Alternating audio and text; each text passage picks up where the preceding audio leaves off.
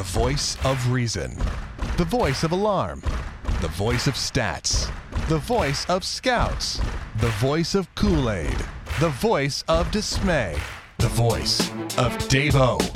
Don't look now, but the Royals are the hottest team in Major League Baseball. And boy, does it feel good. Welcome to Clubhouse Conversation. It's Dave O with your dish after game two of the three game set at Chicago. Another series victory for the Royals as they can go for the sweep tomorrow. They win 9 to 1 behind seven shutout innings from Mr. Danny Duffy and 16 hits banged out by the Royals offense. And yeah, the Royals are now 8 and 3 in the month of June. 8 and 3. They've won 6 in a row en route to getting back to 35 and 32 and they are 11 and 4 in their last 15 since getting swept by Houston. Did anybody in the world see the Royals, who had the worst record in the American League at that time when they got swept by Houston? Did anybody see the Royals going 11 and 4 their next 15 and see the Tigers collapsing and getting right back to within a game and a half? I don't think anybody saw that coming, but gosh, we'll take it. And we'll hope the Royals keep going. They always say if you give somebody an inch, they'll take a yard. Well, you know, the Royals kind of did that in this game with some defense, you know, some issues by the White Sox in a big five run inning. We'll talk about that more here in a few minutes, but you keep things open for the Royals or other teams. Detroit has done that, and the Royals have now gotten hot, and things are now interesting, and it's going to be a fun summer, I believe, in Kansas City as the Royals are in the most difficult month of their schedule, most likely here in June, and sitting eight and three so far. Let's keep it going. Like I said, just a game and a half back of Detroit. The Royals, no matter what happens tomorrow, can be in first place by this time on Wednesday night. Pretty amazing. But let's talk about today and tomorrow first. Today starts obviously with Mr. Danny Duffy, who completely dominated the White Sox hitters, especially in the early innings of this game. Danny Duffy was just absolutely fantastic.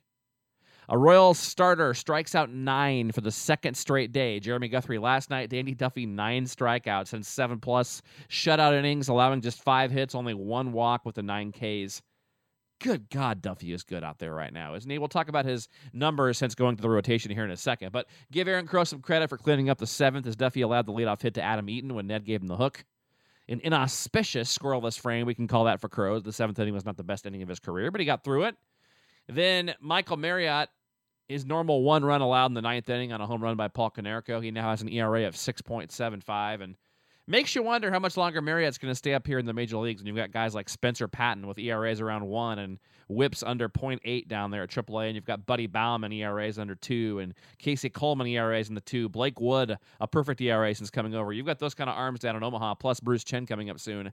You have to think Michael Mariot's times in the big leagues, at least for now, could be winding down. But once again, like we talked about yesterday, if we're eh, eh, the last couple days, all we've had to talk about negative and it's it's it's grasping at straws too. I mean, we talked about Tim Collins, who had a scoreless inning last night, and now tonight it's Michael Mariot. The mop up guy in the ninth is our biggest concern right now, and that means you're going pretty good. So we'll take that all day long. But let's go back to Danny Duffy right now, and don't emphasize, emphasize overemphasize. to say, don't overemphasize enough how big he's been since going back into the rotation because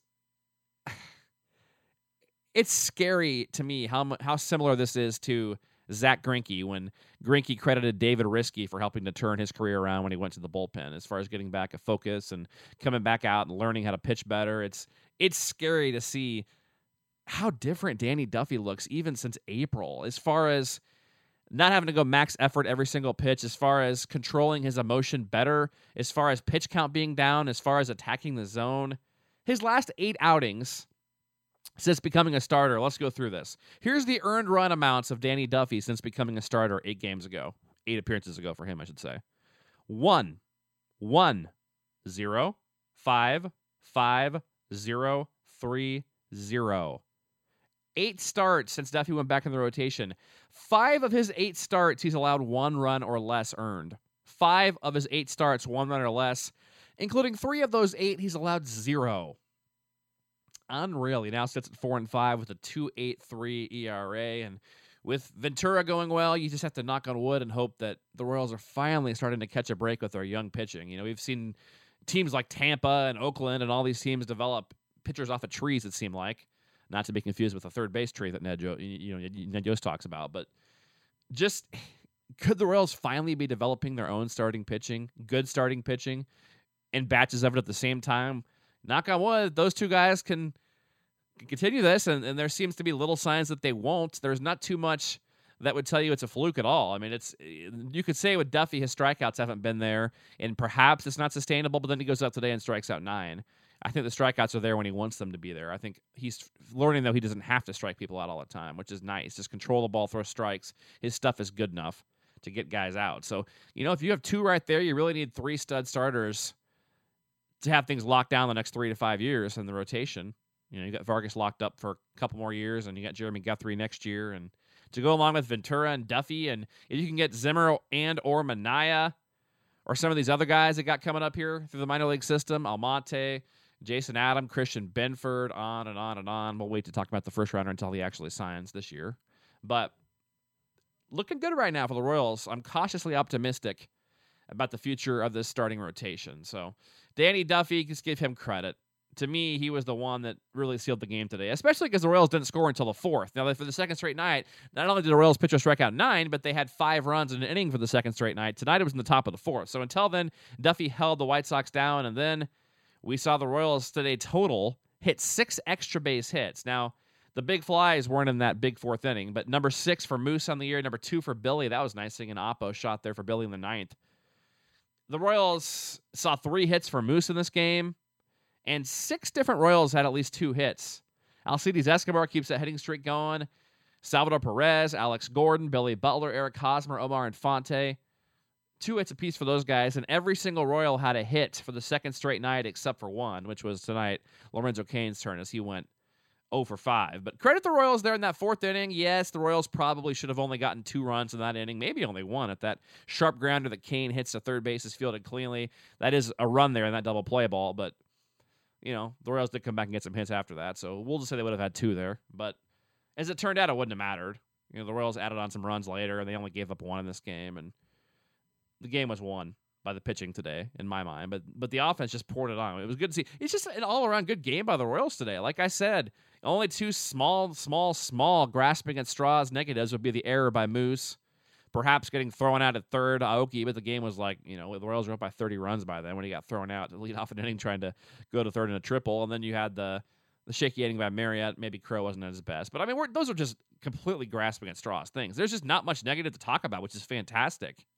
And it's funny because it's it seems like some Royals fans on Twitter you know, and people I talk to are like, "Man, I, I, love listening to your to your dish, but it's more fun when they lose." Well, why is it more fun? Well, because it's funner to you know second guess and blah blah. I hate doing these after losses.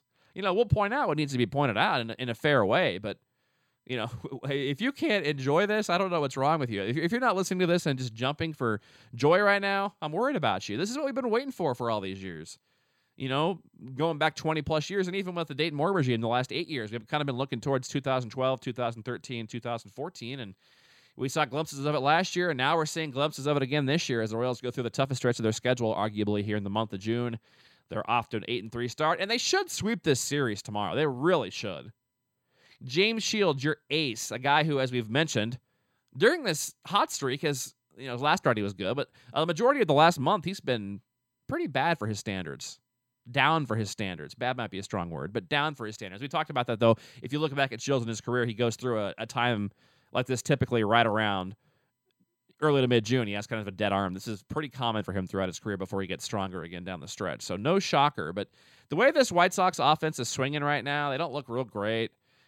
Shields should have a heavy ball tomorrow with that ballpark facing south, you know, and on and on and on. I, I just love the Royals' chances tomorrow as they face Andre Rienzo, especially because Rienzo got them just what four starts ago for him in Kansas City.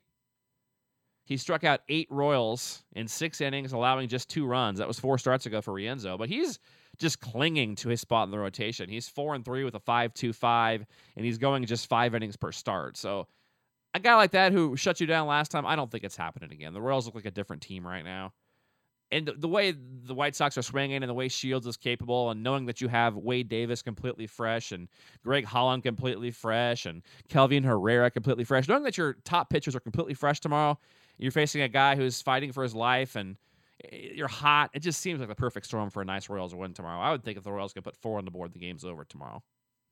The way Shields hopefully will go tomorrow and the way they have their freshest and best arms available tomorrow. So it's looking good. What if we sweep tomorrow? We said coming into this trip, we wanted four and three on this trip. We said two out of three in Chicago and a split in Detroit. Well, we've got our two out of three in Detroit, but or in Chicago, excuse me. But I think it's time to get that sweep now. Detroit wins today big. The Royals are being a game and a half back. You have to think that they're about due to start playing better. They've been as cold as the Royals were last May, just about. Only only pacing about two games ahead of the Royals May from last year. So you got to think they're going to tread around. They're too talented. The Royals, of course, missed their worst starter, Rick Porcello, and get all four of the best ones. But I guess we can't bitch too much. We did miss, you know, Kuroda, and then now we missed uh, uh, Chris Sale here. Um, Tanaka, by the way, not Kuroda. What am I talking about? I'm getting all these Japanese pitchers for the Yankees. Who am I going to throw out next? Hideki Irabu, El Duque, but he wasn't from there. So, oh goodness, I got to keep these guys straight for the Yankees. I don't like to think about the Yankees, but anyway, the Royals will go tomorrow for the sweep. I like their chances big time tomorrow. We'll see what they can do. Either way, it's kind of a gravy game. You don't want to call it a gravy game because you've got your ace going against the worst pitcher for Chicago, but you have won the series. You are in great shape going into Detroit, no matter what happens. But gosh, if you could win tomorrow, make it seven in a row, make it nine and three in June, and just go into Detroit.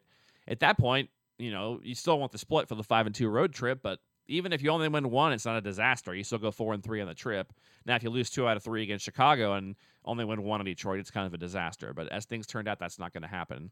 It looks like, as the Royals should be able to easily get to four wins in this road trip with five games to go and a very, very winnable one tomorrow. So we'll have it here for you on Clubhouse Conversation. Happy Father's Day if you are a dad. If not, spend some time hopefully with yours. Maybe watch the ball game with them, and we'll talk to you again tomorrow, late afternoon, here on Clubhouse Conversation.